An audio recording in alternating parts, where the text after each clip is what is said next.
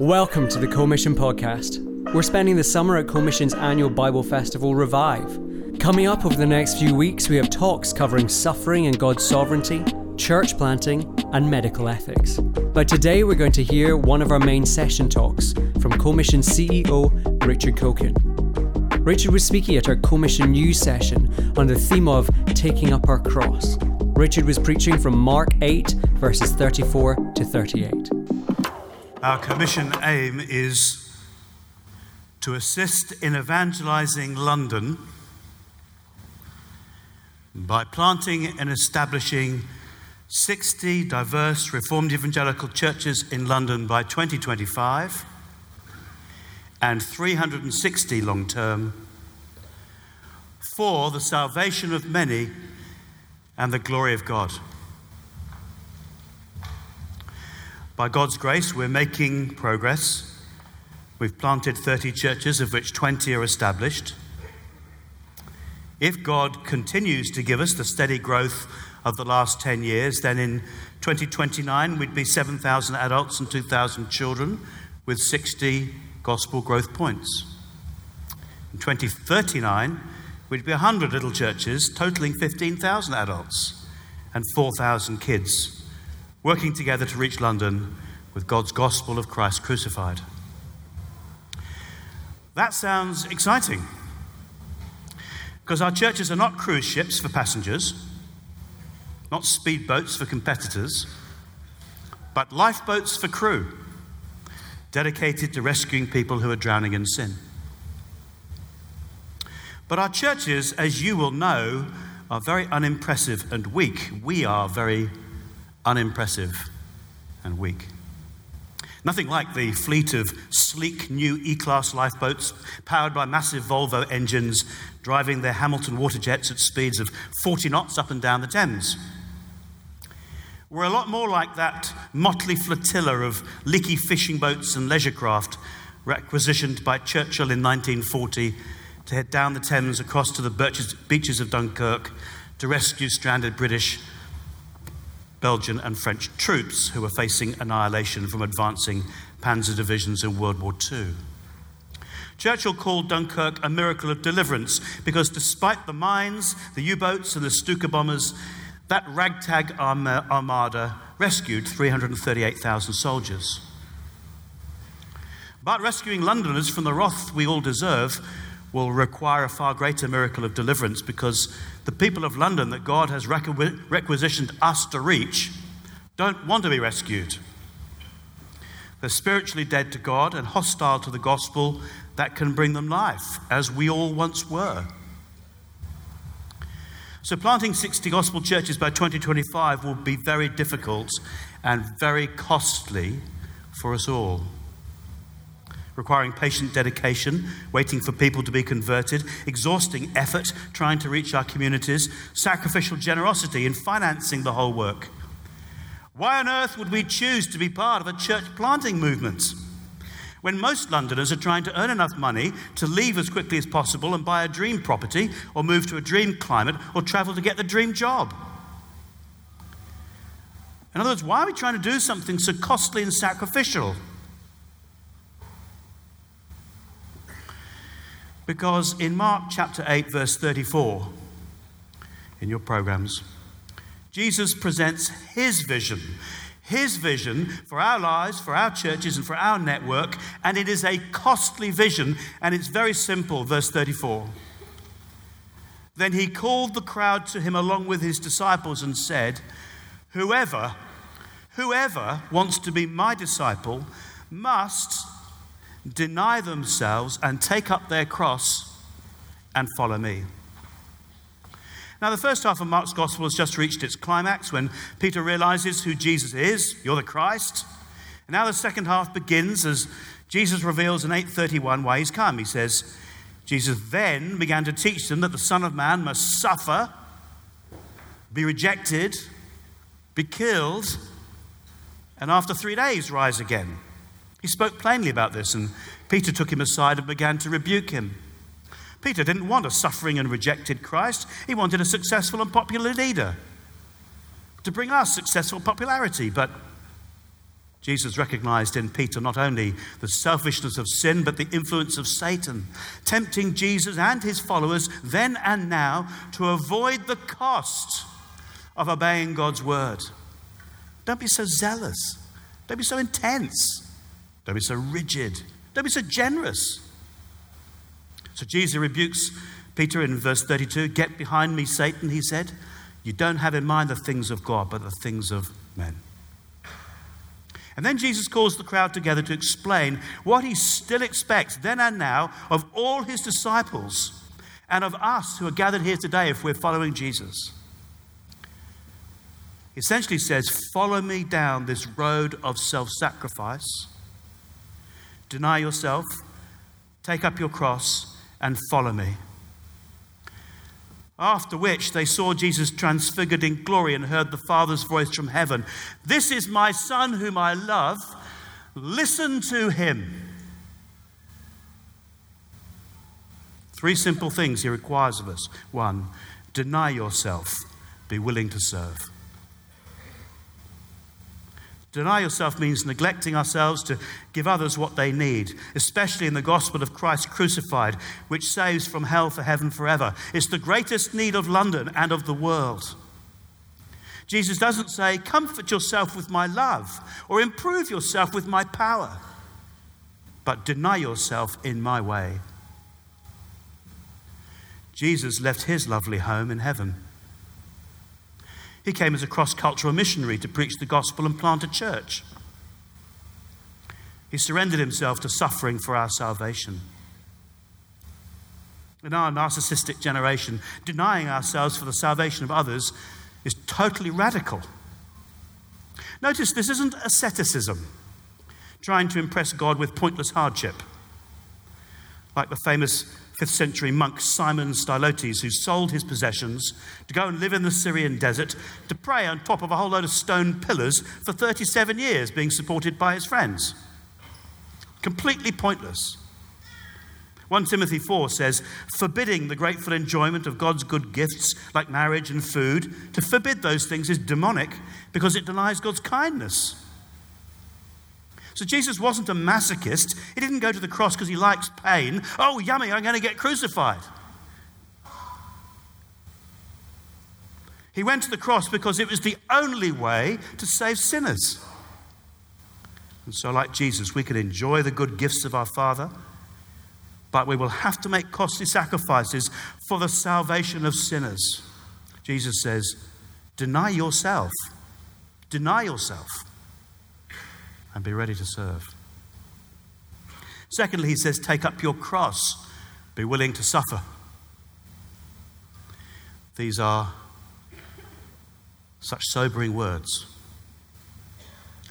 Jesus compares life as a Christian to the horrifying picture of a condemned criminal staggering along under the weight of the crossbeam on which they'll be nailed through wrists and ankles to die in excruciating agony. And he says, do this. Jesus knew that such a death awaited him, and he calls us to follow him. In effect, he says we must carry a cross of suffering on earth if we want to wear a crown of victory in heaven. Notice that Jesus says, take up, that is, pick it up. Pick it up. He'll not force us. He calls us to voluntarily accept a life of suffering for the salvation of others. Pick it up. During World War II, the evangelical German pastor Dietrich Bonhoeffer was imprisoned and executed for his stand against Hitler. And from his prison cell, he wrote some famous reflections on the Christian life, collected under the title, The Cost of Discipleship. He wrote these famous words.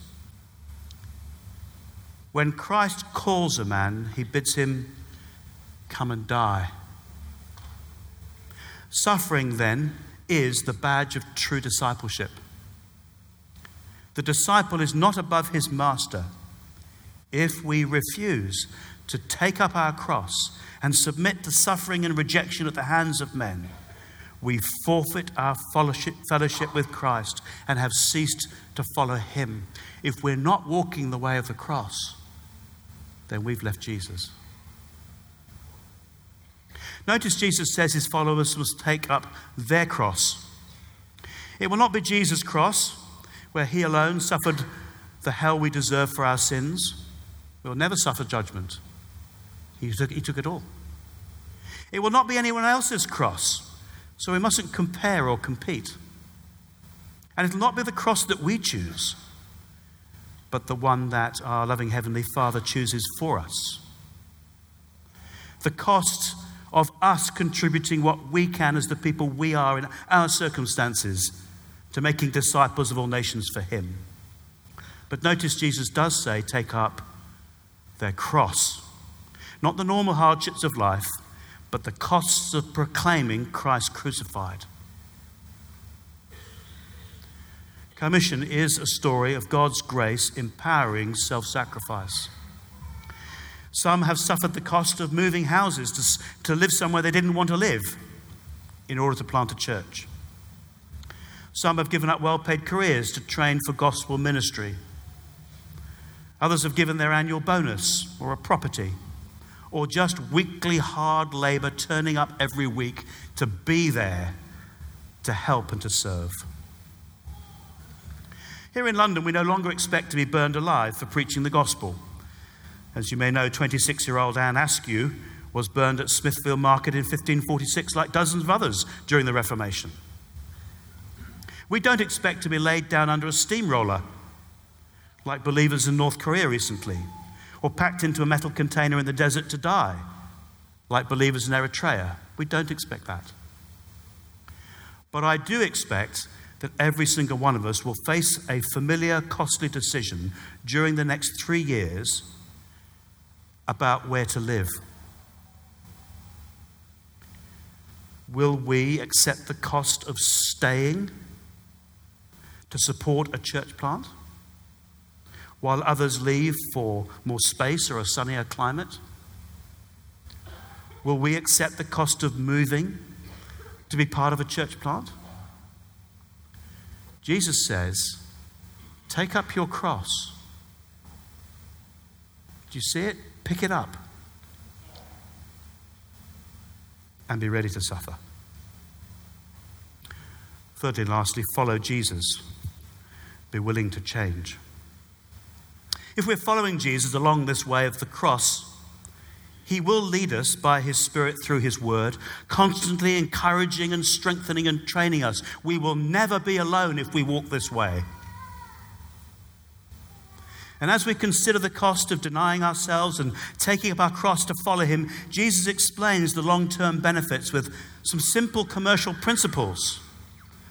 Verse 35, he says, think about savings. For whoever wants to save their life will lose it, but whoever loses their life for me and for the gospel will save it.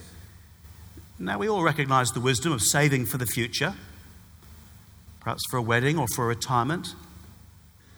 Jesus says if we try to keep our lives for ourselves, we'll lose our life with God. It is one or the other. But if we give up our life to serve his mission to save the lost, God will give us life with him now and forever in heaven. So think about your savings. Verse 36, think about investments. What good is it for someone to gain the whole world yet forfeit their soul? Now, we recognize the wisdom of investing wisely. Lots of us dream of buying a property in London. God, whether that were possible. But there's no point investing our lives in becoming as rich as Richard Branson if then we have nothing that God rewards in eternity. Better to invest in our eternal future by serving God's mission in the present. More concerned to invest in our kids' Bible education than their academic education. Or verse 37, think about currency. What can anyone give in exchange for their soul? We all recognize the wisdom of having the right currency abroad. A huge wad of £100 notes is useless in France. And the currency that works in heaven is not success and wealth and popularity. The currency of heaven is self-sacrifice. in following Jesus. And finally, he says, think about loyalty, verse 38.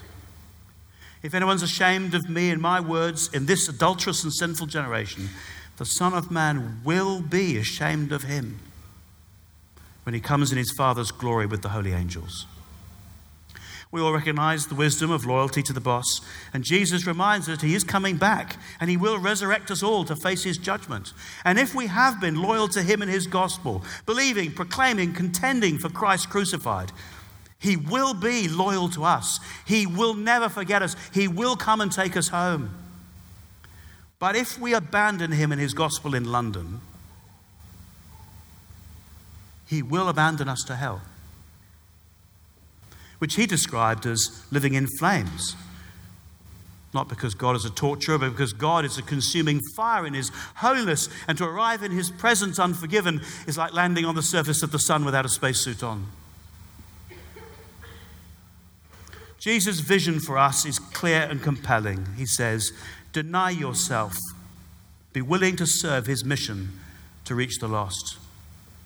Take up your cross, pick it up, be willing to suffer for the salvation of others, and follow him.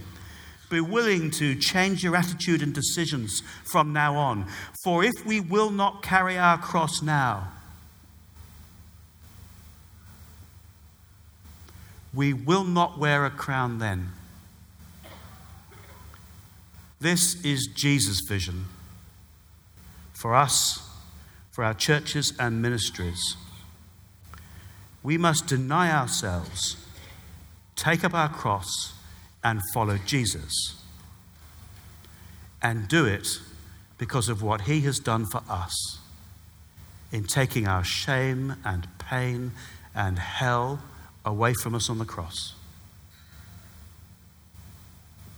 In a moment, we'll hear from some people who've been doing just this, denying themselves, taking up their cross, and following Jesus.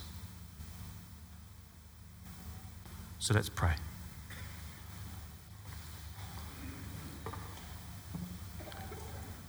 Lord Jesus, your vision for us is challenging. And so we ask for your strength, your spiritual strength, to go against the flow of this world and to deny ourselves and be ready to serve, to take up our cross and be willing to suffer, and to follow you, and be willing to live for the salvation of others. Help us to do this, whatever we've done in the past, Lord. Have mercy upon us, and help us to do this from now on. For we ask it in your name. Amen. Thanks for listening to the Co-Mission Podcast. Make sure you check out other talks from Revive 2019 in the podcast feed, and take a look at our archives of Co-Mission talks and conversations at comission.org/podcast.